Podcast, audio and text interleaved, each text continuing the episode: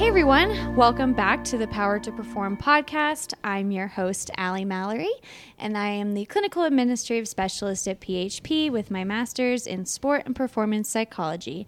And I am here once again with Corinne Duffy Strode and Riley Berkey. I'll let you both quickly reintroduce yourselves.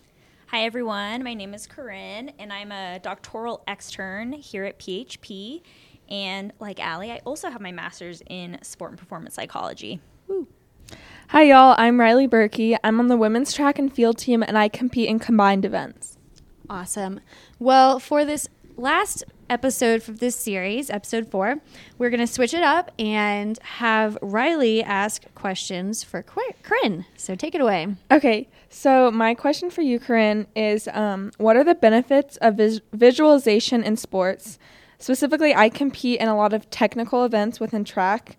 Um, how or how much should I practice this? Yeah, such a good question, Riley. Um, so, visualization can be super, super helpful because you're actually engaging your mind instead of physically doing the activity.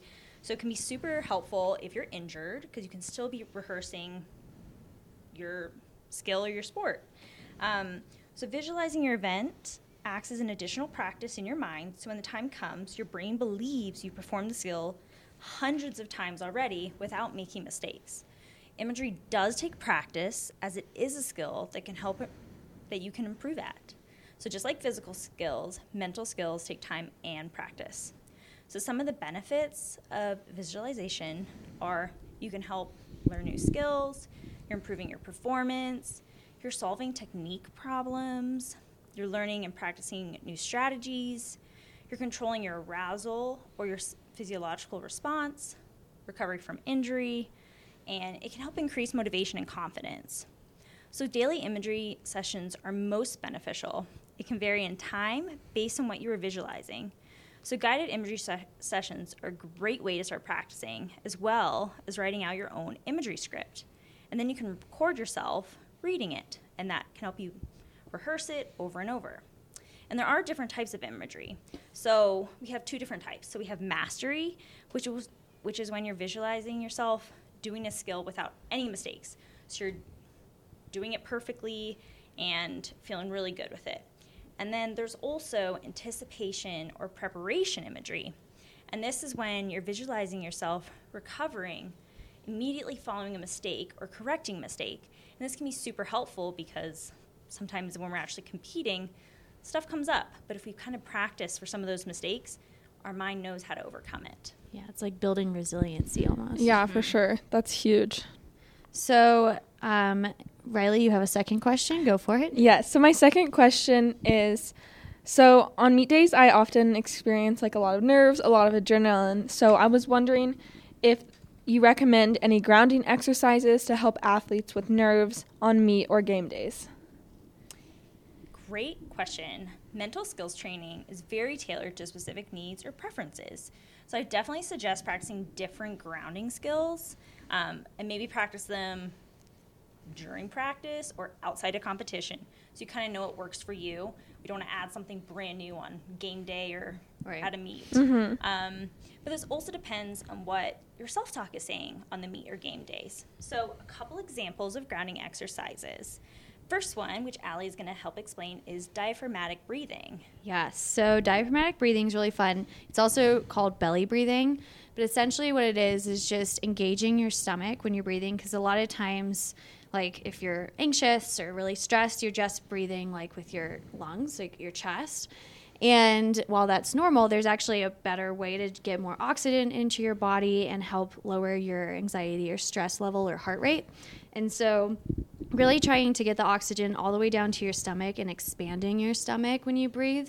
Um, one way to help is if you literally just place one hand on your chest and one hand on your stomach and trying to have your st- hand on your stomach move more than the one on your chest. So this also takes practice. I feel like the first time I did it, I was like, this kind of hurts. Like it's very awkward.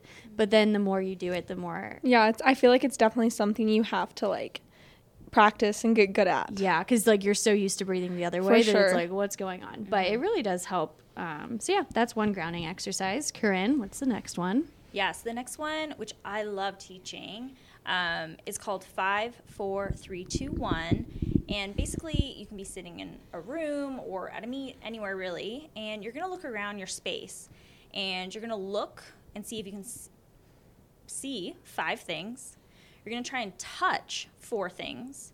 You're going to listen for three. You're going to try and smell two things and taste one thing. And this can just really, if you're feeling really anxious or really nervous, it can kind of just bring you back to the present moment, remind you where you're at. Awesome. So the next grounding technique is called square breathing.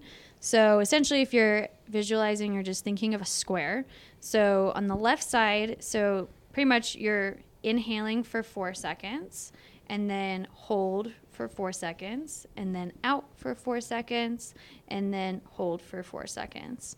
And so that's just one way to kind of slow your heart rate down and refocus your attention. Um, so yeah, Riley, have you ever done that one before? Yeah, I actually um one of my soccer coaches in high school um taught our team that and it was actually before um it was during our pregame before a playoff game and she um taught us the square breathing exercise and it was like we were warming up, we were like pretty anxious and I I really felt that impact on my like nervous system, on my breathing, on my nerves and I've like practiced that ever since she taught me that and um I really feel like that's a good way to like slow my heart rate down, slow my nerves down, kind of just check in with myself. So I, I definitely like love that, love square breathing, and like have practiced it over the years. Um, and the final grounding exercising we have is cue words. So having a cue word is kind of like a signal word that an individual will come up with that's personal to them um, that can help them redirect their mind back to the present moment or back to what they're doing. Riley, do you use any cue words? Yeah, I do. I feel like some of my cue words are also like very similar to like mantras, but I feel like it has this a similar effect. Um, some of, one of like my most favorite ones is um, reminding myself. I say you can do hard things, and I feel like I can apply that to like a lot of different um, areas in my life. But like right before we like have a rep, I'm like just breathe in. You can do hard things, and um, that's a huge one. Also, another one is um, uh, like the numbers 818 and that comes from a bible verse romans 818 and it's the pain you are feeling now cannot compare to the joy that is to come. So that kind of just re- reminds me you gotta like you gotta grind it out. It's gonna hurt but like you're gonna have joy after you're gonna be done after. And so that's a huge one. And then my last one is um, mental toughness. My mom has always said that to me and um, just those two words remind me that like I'm the most mentally tough person here, and like my mental toughness will like get me through like X Y Z, like this race, this workout, this game, whatever. So those words and phrases have kind of been like a rock um, in my like mental health and like sports performance. So yeah, Yeah, that's awesome. I think especially with keywords, it's not like it doesn't have to be one word like Yeah. you were doing. It's just something quick that you can just remind yourself, Mhm. but it has a bigger meaning for sure. and it allows you to redirect your focus. So those are really good examples. All right. So for the takeaway um, of this episode, I'm actually going to go over the PETLEP model, which is um, one a model for imagery, and it's just trying to make imagery as realistic as possible. So. So PETLEP stands for physical, environment, task, timing, learning, emotion, and perspective.